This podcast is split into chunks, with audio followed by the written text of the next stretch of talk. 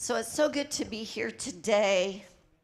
And, um, you know, I, I didn't know if Pastor Dan gave me the first 12 chapters of Acts on purpose or not, but um, I'm, I was brought up classical Pentecostal. And so, of course, you get me into the second chapter of Acts, and I'm I feel like I'm at home. So praise the Lord. I'm not going to try to do the whole chap 12 chapters I did last night. I ran out of time. So thank you, Lord, for this time today. And God, I ask you that you will give me the words that I am supposed to speak and that they will be life. Jesus' name. Hallelujah. So, preaching classes here. Thank you, Lord.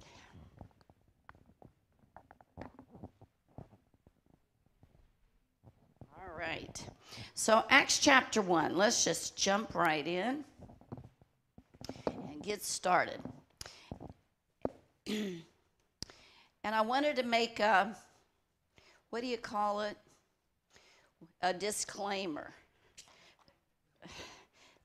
that Pastor Dan is the one that sets the doctrine for the church. So, what I'm going to share today is experience.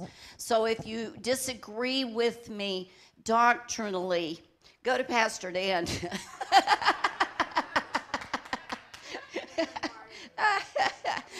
okay. So, when Jesus was leaving to go back to the to the glory realm and the Father, uh, he had some last words for the disciples in Acts 1 and, and verse 4, uh, being assembled together with them, commanded them that they should not depart from Jerusalem, but wait for the promise of the Father. I just love that. The promise of the Father. Have you ever had your Father promise you something? You know, there's always promise at Christmas. It's like, wait till you see what Santa got you you know, and there's always this promise.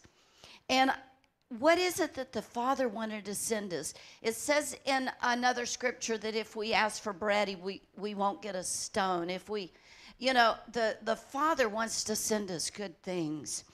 And so wait for the promise of the Father, which I saith he, you have heard of me. Saith he, you have heard of me. For John truly baptized with water so that's one baptism. But you shall be baptized with the Holy Ghost not many days hence. And to me, when Jesus is leaving and he knows these are the last words that they're going to hear, he's going to tell them something that's important. They need to be listening. You know, the last words that somebody speaks to you matter. And then down in verse 8, he says, You shall receive power. After that, the Holy Ghost, or we can say Holy Spirit, is come upon you, and you shall be witnesses unto me, both in Jerusalem, in all Judea, and in Samaria, and the uttermost parts of the earth. Of course, they didn't know that being witnesses that way meant that they were going to be persecuted and scattered, which is what happened. But hasn't this message gone out into the entire world? It has. It has. So turn over to Acts chapter 2, starting with verse 1. When the day of Pentecost was fully come, they were all with one accord in one place. And I've always thought it was important that they were in one accord. I feel like as Christians, this is something that God really desires for his people to be in one accord. And suddenly, now they had been waiting, but then God has his suddenlies. Sometimes we're waiting and we're waiting and we're waiting and we're waiting, and then all of a sudden, God just does a suddenly. I love God's suddenlies. I've been in a few of God's suddenlies. I'll tell you about one suddenly. You've heard this story, but it it it's worth rehearing. We were out in my dad's boat and we were in a storm and we didn't know that there were no other boats out in Nicaragua. because, you know, it was hard getting information. But all the sea people knew you don't go out. And we were halfway from Pearl Lagoon to the islands. And I could see, I was 25. I'm, I was sick because I get seasick. My, my baby sister was sick. I was holding her, you know, and I could hear the men talking. And my dad said, I don't know what to do. I don't know whether to try to keep going. We've lost one engine or whether we turn around. But if we turn around, I'm afraid of the waves. And Brother WL, big, strong guy, was holding this, what do you call it on a boat? Steering wheel. I mean, he was a bricklayer, he was a big guy. And all of a sudden, I heard him shout. And I looked up and I was I saw the wheel spinning in his gripped hands. I saw it spinning in his gripped hands and the boat turned around and the sea was just like somebody had poured oil all over it and we turned around and we went back to to Bluefields. That was a suddenly. I saw it with my own eyes. I saw it with my own eyes. The Lord saved us cuz we were heading into bad into bad weather. So the suddenlies of God, there came a sound from heaven as of a rushing mighty wind, and it filled all the house where they were sitting. And last night I shared that my dad was went to Nicaragua and there were no full gospel charismatic Pentecostal churches on the entire east coast of Nicaragua. There was Moravian, but they had long quit praying the, those 24 7 prayers. And uh, he went down there and he was preaching on the Holy Spirit in the brush arbor. And when he first started, he had outdoor meetings, but now he, they had a little brush arbor. And he spoke about the importance of the Holy Spirit and he called up anyone that wanted to be filled. And you have to understand, this was totally new to these people. Five people came up. I know that Sister Delphina and Brother Clarence, and I think Sister Delphina's sister, who the, both of them are still alive, and I don't know who the other two were. But Daddy turned around to pick up his accordion, and he heard a wind blow through. And when he turned back around, all five of them that had come up to be filled were all praying in tongues. Hallelujah. Oh, it filled all the house where they were sitting. As I've been looking through Acts, I realized God is not worried about noise. You know, sometimes we're worried about noise, what it's going to sound like, what people think about it. But I find that God did a lot of things that caused noise. Just like today is Palm Sunday, they were all praising and waving. It he didn't care about the noise. The religious people cared. But God didn't care and Jesus didn't care. So sometimes it's okay to make a little noise. And so God made a little noise. And then he added fire. There appeared to them cloven tongues like as a fire, so it wasn't real fire. It was spiritual fire, I'm assuming. It looked like fire, and it set upon each of them. And they were all filled with the Holy Ghost and began to speak with other tongues as the Spirit gave them utterance. So, this was a tremendous thing to happen. They didn't know what the promise of the Father was. They had no clue. How could they have any idea what the promise of the Father was going to look like? Hallelujah. And in another place, just farther down in Peter's sermon, he says, This promise is to you and to your children and to all that are afar off. Because there was this promise that was made to us from the Father. Okay, so I have a shoe sitting up here. I wore them last night, but they're not as comfortable as my my boots. And uh, so I, I brought the shoe because I wanted to show you something. This shoe has a tongue. Now, when I bought the shoe, I didn't buy the tongue, I bought the shoe. But it came with the tongue. Now, this tongue causes comfort because when you do the laces, it keeps it from hurting your foot. You know, it helps you be able to get your shoe on and off. And it's really very handy having a tongue in your shoe. But some people might not like it because it had a tongue, and so they might cut it out. But you know, for me, it's part of the shoe. That's kind of the way I am, you know, being classic Pentecostal. Oh, stay right here. I wonder. Okay, classic Pentecostal is the fact that when the, the, the Lord filled me with the Holy Spirit, for me personally, it came with tongues. And I accepted them and I received them. And last night, Mary Vaughn said, Tongues changed my life. And I want to give a few examples. We're not going to make it very far into the 12 chapters of Acts, so go read it yourself. It's so full of so so good. It has Stephen as the martyr. We might do some of that if I have time. It has Ananias and Sapphira.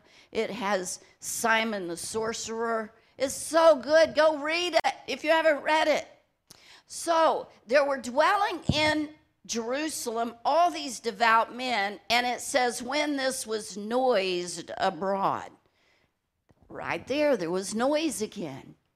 There was noise. So the multitude came together because they heard what was going on. And they were amazed. And they said, We hear these people praising God in our language. In our language. Now, most of the people that I deal with in Nicaragua and Costa Rica speak English in our churches. And well, they it's it's a patois. They call it Creole, and it's like a Jamaican English. But our pastor's wife was Spanish and she did not speak any English. But when she was filled with the Spirit, she prayed out in beautiful American English. She couldn't understand what she was saying, but they could understand what she was saying because they were speaking out in a language they understood. And back in the old days, I have a little book about the assemblies of God. They used to have this happen a lot. And Pastor Dan had an example that he shared last night. There, it's the tongues of men and of angels. And so they heard them and they were amazed. But there were some that were mocking. You know, there's always going to be some that mock. And they said, These men are full of new wine. And so Peter got up and he said, These are not drunken as ye suppose. These people aren't drunk. So when I was in Toronto, they called me the little drunk. Because I'd be going along and a wave of the anointing would hit, and I'd be like, whoa! I couldn't stand up. They're pulling me off the floor, ready dragged me out. You know, he got tired of picking me up and dragging me out of the meetings. Because when God shows up, sometimes it looks like a drunken party. I've been in them, they're fun. They're also chaotic and noisy. But oh, the anointing of God that comes. I was 10 years old and we were having youth revival. And a girl got up and testified Sunday morning what God had done, and she began to cry. And my little 10 year old heart was pricked with desire for whatever it was this young teenager had. And that night in the service, they called all the young people up. I don't even remember how I got up there. I don't remember if anybody prayed for me. I was laying flat on the floor and I came to myself with my hands shaking and I was praying in tongues. And I was 10 years old. My husband Ray was eight. He always did things early. And he was at youth camp and he was kneeling down with his hands in the air for 45 minutes. My children, Amy was five. We were in church getting ready to start. She came running in to the church. She says, Mama, Mama, my tummy is hurting. I don't know why I even thought this or said it. I said, Baby, it's the Holy Ghost. Start praying in tongues. And she did, five years old. My boys were 12, 10, and 8. And we were having a special meeting with a man from Mexico, and he prayed for him. And Geraldus was with us, our little neighbor boy. And they all went down on the floor. And I leaned over him and I said, You can pray in tongues now. And all of them started praying in tongues. I've got so many stories, you know, they may have to drag me off the platform. oh, Jesus said in John, If any man thirst, let him come to me and drink. He that believes on me, as the scripture has said, out of his belly shall flow rivers of living water. But this he spoke of the Spirit, which they had not yet received, which they should receive. But Jesus was not yet glorified. Now, when I'm teaching on this in Nicaragua, I um, I teach that salvation is a well. It says so in Isaiah. That there's a well of salvation. Out of the well of salvation, we draw water. Now, water is water. Water is water, even if it's ice, even if it's snow, it's still water. And a river is water, it's not something different. When we receive salvation, we receive the Spirit of the Lord. We receive the Spirit of the Lord as a well of water that we draw with joy out of that well. We're so happy that we're saved. Oh, I've been born again. Oh, I'm so excited with what God has done for me. But then whenever we are filled with the Holy Spirit, which is the promise of the Father, then we get this river that Jesus is talking about, and this river begins to bubble out of us. And this is what happened on the day of Pentecost. Peter got boldness. Remember what Jesus said? You're going to receive power. Power and they received boldness. And Peter be turned into a different man. I know that whenever I was filled with the Spirit at age 10, I began to witness to my classmates. I got boldness in my spirit. And we find, we find that through the scriptures, the next 12 chapters, that the next day, James and John, uh, Peter and Peter and John went and raised the lame man. They were thrown into jail. They had boldness. They told the, the rulers, they said, Listen, who should we listen to, God or man? They got boldness that they didn't have before because they had received the Holy Spirit. They told the lame man, they said, Look on us. Look on us. We would think that was arrogant, but why did they say it? Because they knew that they had gotten something from God and a boldness and a power and an anointing. Hallelujah. Praise God. So I just wanted to tell you that through the years, and I'm 71, 61 years that I've been praying in tongues, and it has changed my life. I remember when Ray and I were in Costa Rica, and we had been there already maybe 10 years, 12 years, and I got burned out. We worked with very poor people and they were needy and we didn't have a lot. We gave as much as we could, but you know, it's like a big hole that can never be filled. And we were trying to bring them into the things of the Lord, and sometimes it wasn't easy, and I got burned out. I've always been able to feel the anointing of God, the presence of God. So let me see, we went down in 19. 83. So actually, it was like 18 years later.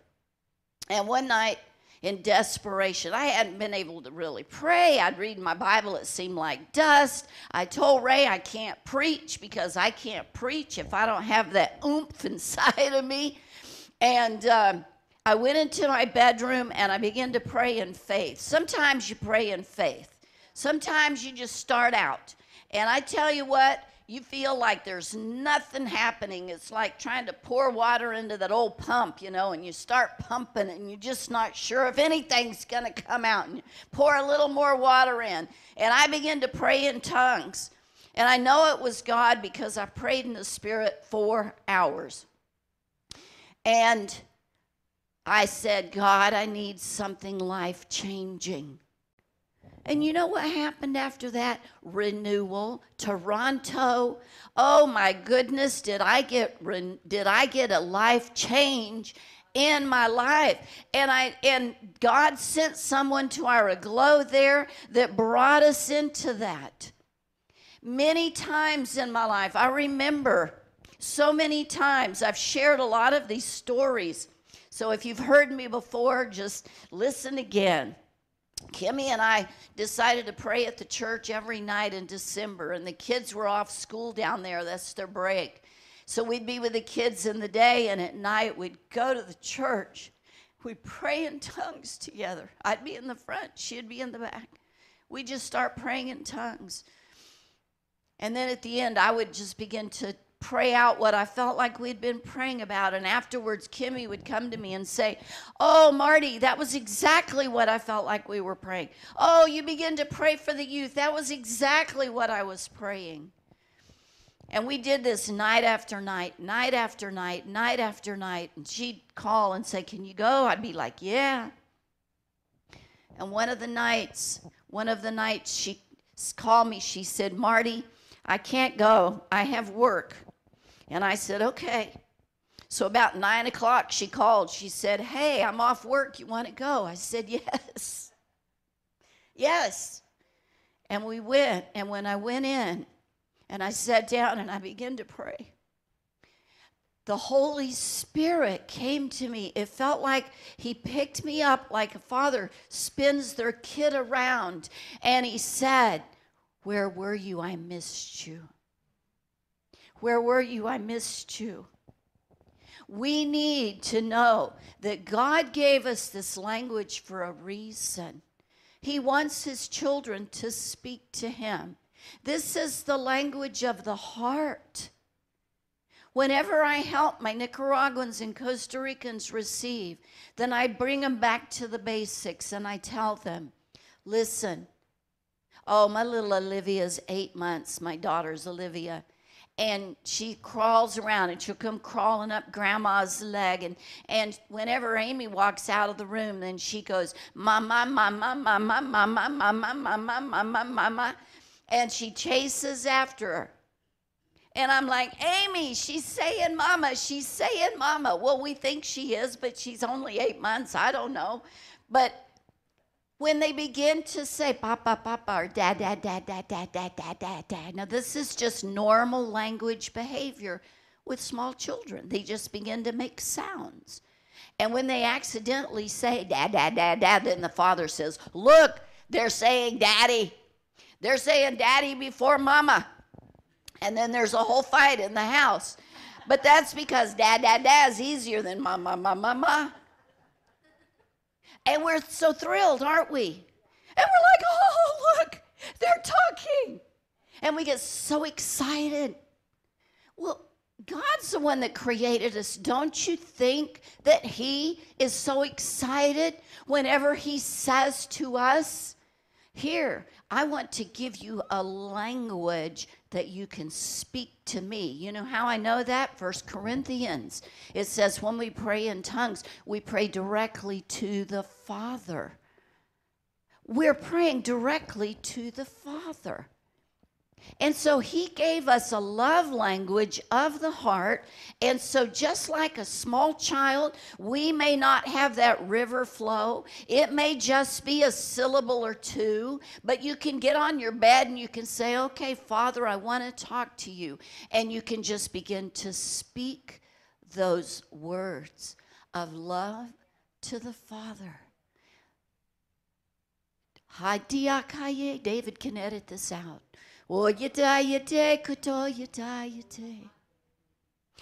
Why don't you just do it for a minute?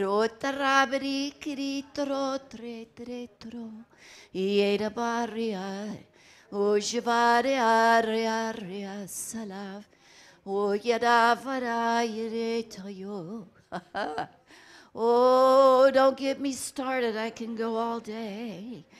Oriandaravandreandaravandro. Yajalavala tele. Oh, hallelujah. Well, Sister Marti, mine doesn't sound like yours. That's okay. I've been doing this for 61 years. Did you know that when we pray in tongues, it releases two endorphins, healing endorphins into our body? Did you know that when we soak, our brain is active, and when we pray in tongues, our brain is quiet? God's got such a sense of humor. They've done tests, you know, to see what are the results, what are the purposes. Hallelujah. Hallelujah. Hallelujah. I have some other little scribbles here that I'm going to see if I can find. All right. Why? What are the purposes? What is the reason? Why do we pray in tongues? Isaiah 28 11 says, For all, for stammering with lips, for with stammering lips and another tongue will he speak to this people. This is the rest wherewith you may cause the weary to rest. And this is the refreshing. This is the refreshing. Do you need refreshing? Do you need the rest? Do you are you know this is something in this day and time and Pastor Dan said he'd pray in his car.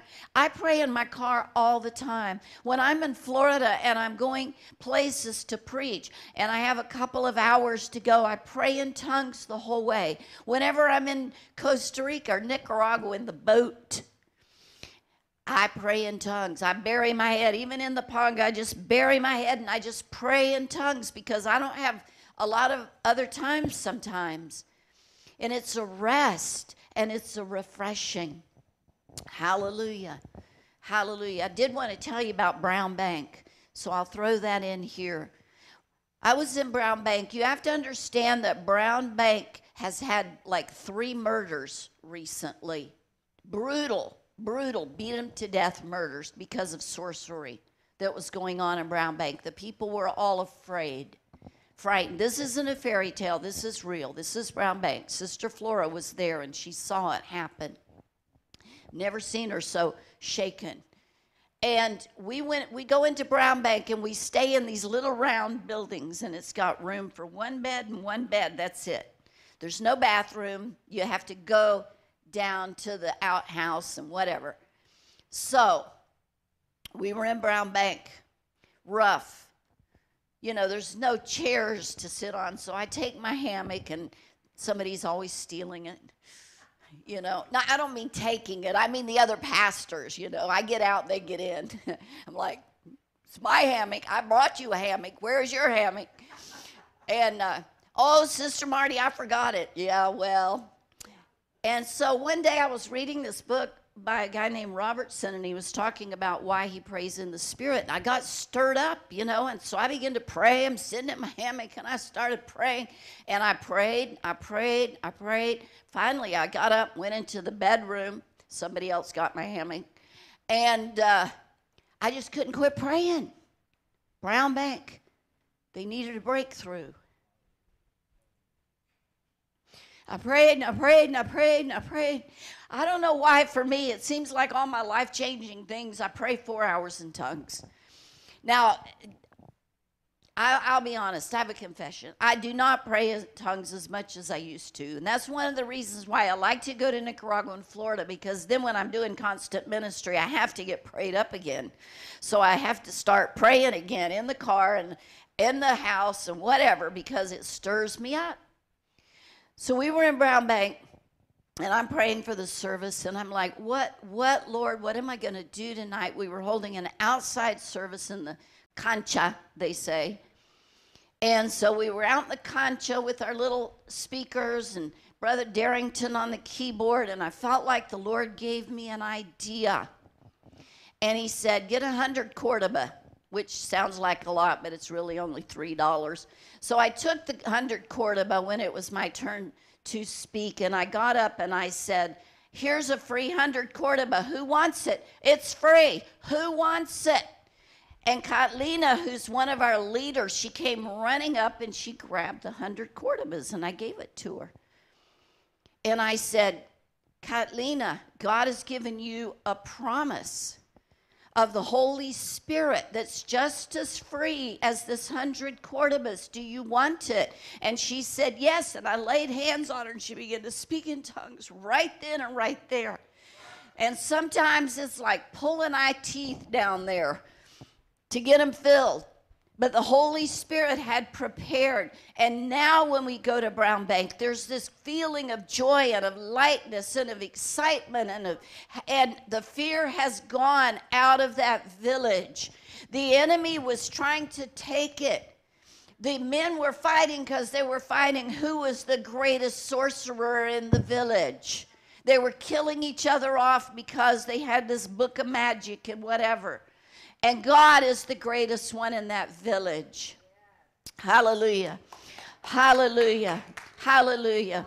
Okay, I've got four minutes. Likewise, the Spirit also helps our infirmities because we don't know how to pray as we ought, but the Spirit Himself prays for us with groanings, which cannot be uttered, except that we utter out of our spirit. And he that searcheth the hearts knoweth what is the mind of the Spirit, because he makes intercession for the saints according to the will of God.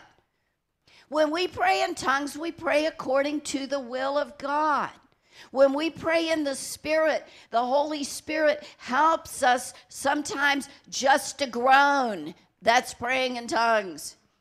Oh, you don't know how to pray. You just groan. I want to pray the will of God. Don't you want to pray the will of God? I want to pray the will of God. Hallelujah. And the scripture I mentioned, 1 Corinthians 14 2. He that speaks in an unknown tongue speaks not unto men, but unto God. We have a direct line with God. We have one of those red phones. We have a red phone. Pick it up, start talking to God. I don't know about you, but I kind of like that. That I don't have to go through somebody else. Whoo. Hallelujah. The Spirit helps us search the deep things, the deep things of God. In Acts, they were able to do the things that they did because they were filled with the Spirit they were able to do what they did. I just, I got two minutes. Stephen says he was filled with power and wisdom, full of faith and power. He did wonders and miracles. He was able to be a martyr because he had something inside of him something that made his face shine with the glory. They thought he looked like an angel. He was full of the Holy Ghost. They picked him for that. You know what they picked him for? To wait tables. Sometimes we think our job's not important. They picked these seven men to wait on tables. But you know how they picked him? They said, Get seven men full of the Holy Ghost and wisdom. Do we want to do something for God? Then we need to be full of the Holy Ghost and wisdom. And then, and then, God will use us. We'll have power, we'll have anointing. We'll be able to do the things that God speaks. We'll be able to prophesy. We'll be able to pray for the sick. We'll be able to do all of the things that the Lord has given unto us to do because we've allowed the Holy Spirit to fill us and to keep on filling us. So, Father, I thank you. I hope this encourages those that already pray. I hope it encourages those that haven't yet taken the step to move out into it and to understand the importance of why you've given us this promise in Jesus' name. Hallelujah.